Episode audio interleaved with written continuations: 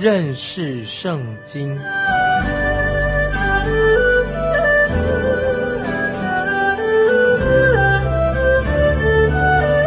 认识上帝的话，把上帝的话带到全世界。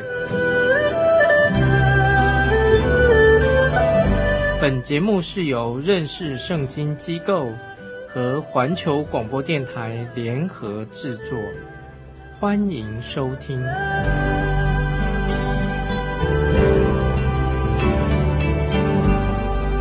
亲爱的听众朋友，你好，欢迎收听认识圣经，我是麦基牧师。摩西在米甸四十年的生活结束了。他在埃及所受到的训练，还不能使摩西承担神所要他拯救以色列人脱离奴役生活的使命。神花了四十年的时间，在米甸的沙漠里面来装备摩西这个人，好让他可以完成神给他的使命。接着我们看出埃及记第三章一二两节。摩西牧养他岳父米甸祭司叶拓罗的羊群，一日领羊群往野外去，到了神的山，就是河烈山。耶和华的使者从荆棘里火焰中向摩西显现，摩西观看，不料荆棘被火烧着，却没有烧毁。摩西走近前去，他要看。为什么经济被火烧着，却没有烧毁呢？最强而有力的证明，这个圣经是正确的，就是以色列国的存在，到至今还是存在。好久以前，德国的有一位王族啊，皇帝问他的牧师一个问题，说：“圣经就是神的话，最有力的证明在哪一点可以证明出来？”这个证据必须要在我们的国家里面去找出来。那位牧师毫不犹豫的说：“陛下，犹太人他们的存在就是证据。犹太人就像燃烧的经济，他们吸引了今天许多人，就是那些还没有信主的人，让他们可以回转过来。仔细再来看，犹太人经过了好多好多世纪，遇到许多的苦难。”他们仍然可以存活，这种事情就可以让人很惊讶。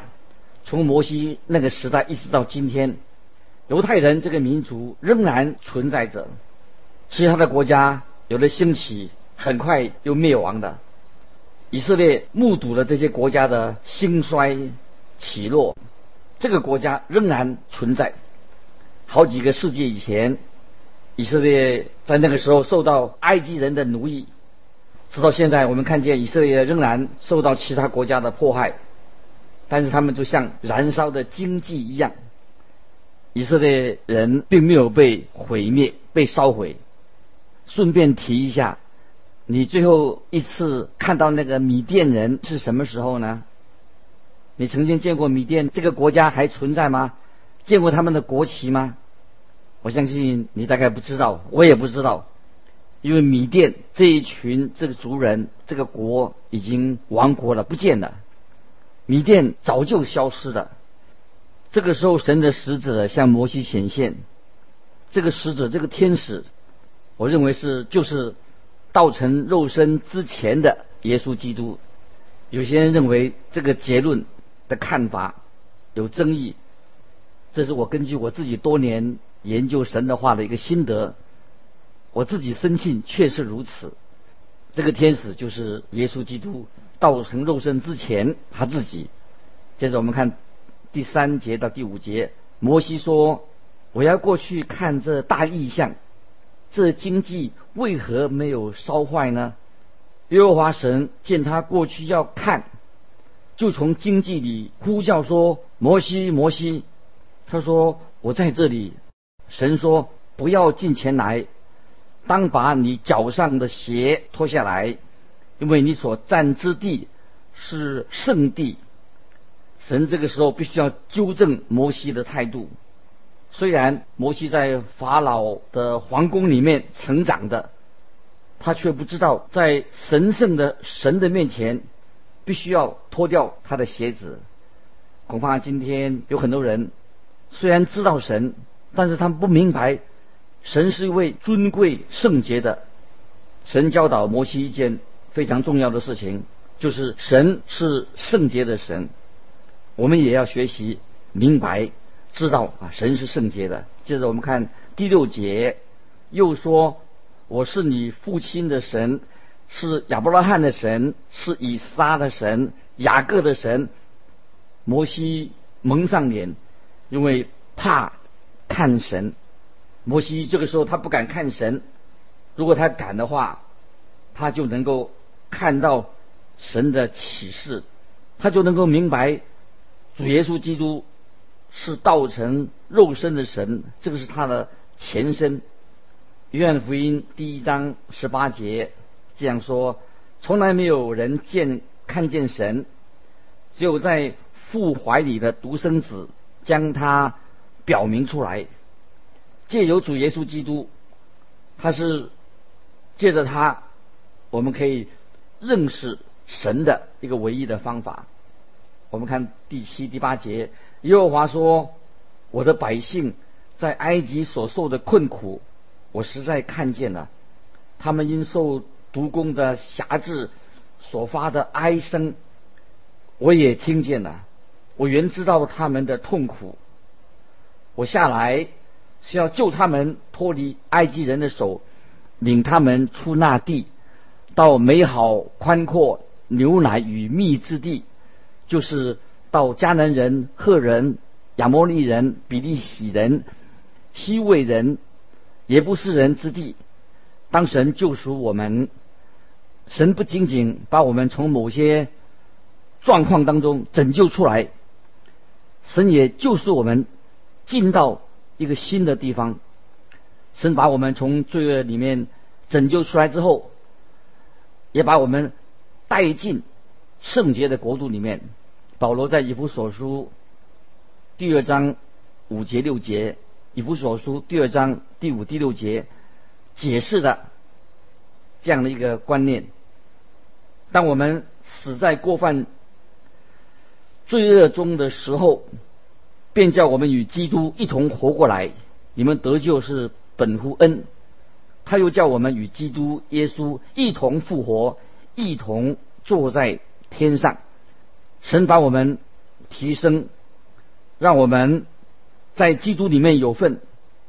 如果你今天蒙恩得救的，你就是完全的被神拯救出来。今天和一百万年以后，我们都是一个。蒙恩得救的人，因为我们已经在基督里面了，我们已经从亚当、夏娃的后裔里面被买赎出来，进到耶稣基督的新生命里面，我们已经从死亡当中被拯救出来，现在我们拥有新的永生生命，现在我们已经从黑暗当中走出来的，进入了。光明的地方，我们已经从地狱当中被拯救出来，进到啊天堂里面。这个就是救赎的意思，就是救恩的意思。救赎的意思就是从某种状况当中，从那个地方拯救出来，进到一个新的一个地位、新的状况里面。神说：“我要把以色列民从。”奴役中拯救出来，带领他们进入丰盛之地，这个就是拯救啊，神救赎的意思。接着我们看第九到十十一节，现在以色列人的哀声达到我耳中，我也看见埃及人怎样欺压他们，故此我要打发你去见法老，使你可以将我的百姓以色列人。从埃及领出来，摩西对神说：“我是什么人，竟能去见法老，将以色列人从埃及领出来呢？”请你注意，好像摩西这个人哎出了什么问题了？他在四十年前，他说好像已经准备要去拯救以色列人。那个时候他很非常的骄傲，他目中无人，他为了救一个自己的同胞免受迫害，他就杀死了一个埃及人。他以为别人能够明白他的用心，而且他也认为他可以靠着他自己的力量来拯救以色列人。但后来他发现到他不能，他就被神把他带到沙漠地带，接受神特别的操练，让他能够胜任拯救以色列人的责任。摩西学习到他自己是。何等的软弱！摩西也认识了他不能靠自己的力量来拯救以色列人。现在摩西就对神说：“我是谁？你要我做的事，我实在做不到。”现在呢，听众朋友，感谢神，这个时候神就使用他这个人了。这个就是神训练人、磨练人的一个方式。神在带领。大卫啊，当大卫年轻的时候，他曾经把巨人歌利亚打败。在这个事情之前，神必须要把大卫放在山洞里面，放在巢穴里面来磨练他。在那里，他都像一个鹈鹕一样，像一只其他捕鸟人追捕的一只鸟一样。让他认识他自己是何等的脆弱。经过这些磨练之后，神才让他成为一国之君。根据《列王记上》十七章第一节，有记载到先知以利亚，好像他非常勇敢。他曾经走到亚哈王和皇后也许别的皇宫里面，对他们说：“这几年我若不祷告。”必不降露，不下雨。其实，以利亚他并不是如自己所想象的他这么勇敢。神然后把以利亚放在沙漠里面训练他。以利亚喝了溪边的水来解渴，干旱的时候溪水枯干的，他看见溪水越来越少，就说：“我的生命只不过像枯干的溪水。”他说的的确没有错。然后伊利亚就花更多的时间，他借着一个空的面粉罐来维持他的生计。伊利亚这位先知也慢慢的感觉到他自己是认识到自己是一无所有的，而是神样样都有，神是万能的。当伊利亚明白的这个真理之后，神就会使用他。面对巴利这些假先知，以利亚就呼求天火降下来，烧尽了那些凡祭。在新约哥林多后书第十二章第十节，保罗这样说：“我为基督的缘故，就以软弱、领入极难、逼迫、困苦为可喜乐的，因为什么时候软弱，什么时候就刚强的。这是在一个很奥妙的。”真理看起来好像是对立的一个真理，但这却是神教导训练摩西的方法。当摩西明白了自己没有能力来拯救以色列人的时候，神就借着摩西来行这件大事。神已经预备好了来使用摩西。今天神不使用我们的原因，不用我们的原因。之一就是因为我们自己自认为太了不起了、太强了。当你静下心来想的时候，当我们自认自己很能干的时候，神就不会用我们。就当我们感觉到自己在神面前很软弱，啊，神就会啊让我们刚强起来来服侍他。在哥林多前书第一章二十七节，保罗也这样说。神拣选了世上愚拙的，叫有智慧的羞愧；又拣选了世上软弱的，叫那强壮的羞愧。摩西和保罗都学习了这样的功课。就在他他们知道自己的软弱的时候，神才能够使用他们。神真是奇妙，他能够使用一个软弱的器皿来成就他的旨意。接着我们看出埃及记第三章十二十三节，神说：“我必与你同在，你将百姓从埃及领出来之后，你们必在这山上侍奉我。这就是我打发你去的证据。”摩西对神说。我到以色列的人那里，对他们说：“你们祖宗的神打发我到你们这里来。他们若问我说他叫什么名字，我要对他们说什么呢？”摩西当然会问这样一个问题。我相信我们所有的人都会问同样的问题。摩西很担心以色列民不接受他。他不知道怎么样来介绍这一位神，他也不知道怎么样带领以色列人来到神的山，这是摩西现在所要面对的问题。请注意，神怎么样回答他？我们看第十四节，神对摩西说：“我是自有拥有的。”又说：“你要对以色列人这样说，那自由的打发。”我到你们这里来，毫无疑问的，在这个我是啊自有拥有了这个名字当中，包含了很深的、很奥秘的意思，也许还有其他的方面，我们可以来考虑。原文这个我是我是自有拥有的这个名字翻译出来就是耶和华的意思，也可以翻译成为。亚威啊，另外一个翻译亚威，对以色列的子民来说，这个是一个非常尊贵、圣洁、神圣的一个称号。他们几乎不记得记得怎么样去念才是正确的。他们为了避免亵渎神的名字，他们就不再用这个名字了。那么，哪一个名字才是正确的？是耶和华用耶和华还是亚威呢？也没有人知道。但是神说我没有人知道。但是神说我是啊，就这个是神的名字，我是自有拥有的。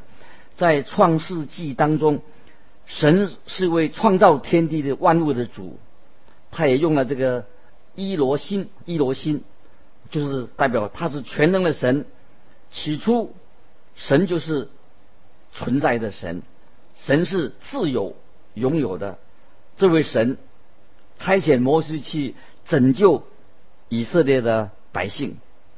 我们看诗篇第一百三十五篇第十三节，诗篇一百三十五篇十三节说：“耶和华，你的名存到永远；耶和华，你可纪念的名存到万代。”在这节经文里面，我们就可以知道耶和华。这个名字的意义啊，非常的奥妙，很奇妙。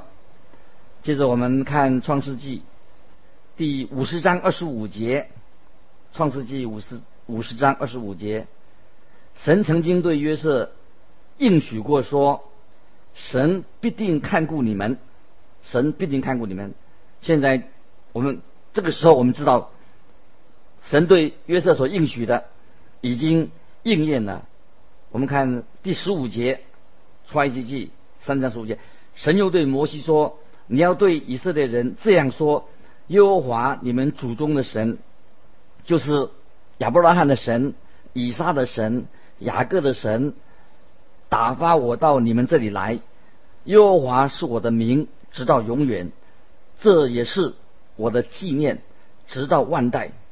神曾经向亚伯拉罕。”以撒、雅各显现，同样的，这位神，也就是差遣摩西到以色列民那里去的那位神，他差遣的摩西的事情，都记载啊，在这个圣经里面。接着我们来读出埃及记三章十六到二十节，你去招聚以色列的长老，对他们说：耶和华你们祖宗的神，就是亚伯拉罕、以撒、雅各的神，向我们显现说：我实在眷顾了你们，我也看见埃及人怎样待你们，我也说要将你们从埃及的困苦中领出来，往迦南人、赫人、亚摩利人、比利洗人、西魏人、也不是人的地去。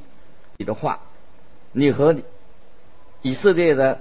长老要去见埃及王，对他说：“耶和华希伯来人的神遇见了我们，现在求你容我们去往旷野去，走三天的路程，为要祭祀耶和华我们的神。我知道，虽用大能的手，埃及王也不容你们去。我必伸手在埃及施行我一切的奇事，攻击那地。”然后他才容你们去，容你们去。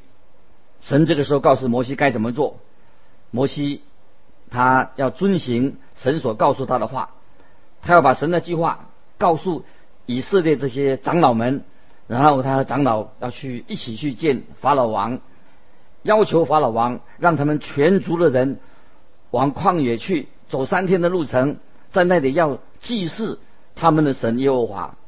他们打算委婉的告诉长法老王他们的计划，并不是贸然的说我们要离开你的，我们要回到迦南地的。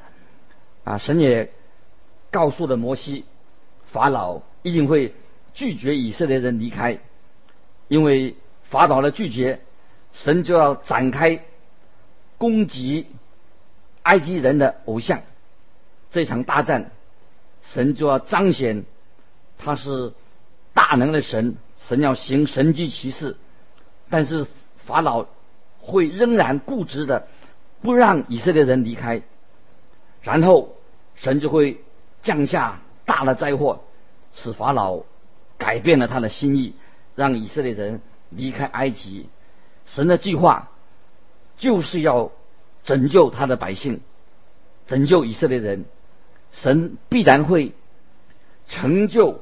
他奇妙的救恩计划，神的拯救的计划非常的奇妙。接着我们看二十一、二十二节，我必叫你们在埃及人眼前蒙恩，你们去的时候就不至于空手而去。但各妇女必向他的邻舍，并居住在他家里的女人，要金银。金器、银器和衣裳，好给你们的儿女穿戴，这样你们就把埃及人的财物夺去了。在这一段经文当中，这个要要的是什么意思呢？这个意思，像邻舍要这个字，不是只要强迫他们去偷窃、做偷窃的意思，而是只说以色列人。要要回他们所欠发的工资，因为他们做奴隶，以色列人长期的做奴隶的工作，他们没有领到工资，所以在这里神就告诉他们说：你们现在要离开埃及，出埃及，就要取回这么多年来埃及人所欠你们的工资。当他们可以离开埃及的时候。那么，经年累月，他们在那里做苦工所得来的这些报酬，他们应当从埃及人那里把它取回来。这是又表明出啊，神非常啊眷顾他自己的百姓，也是看出啊神奇妙的工作在埃及这件事情哎彰显出来。亲爱的听众朋友，你在神面前。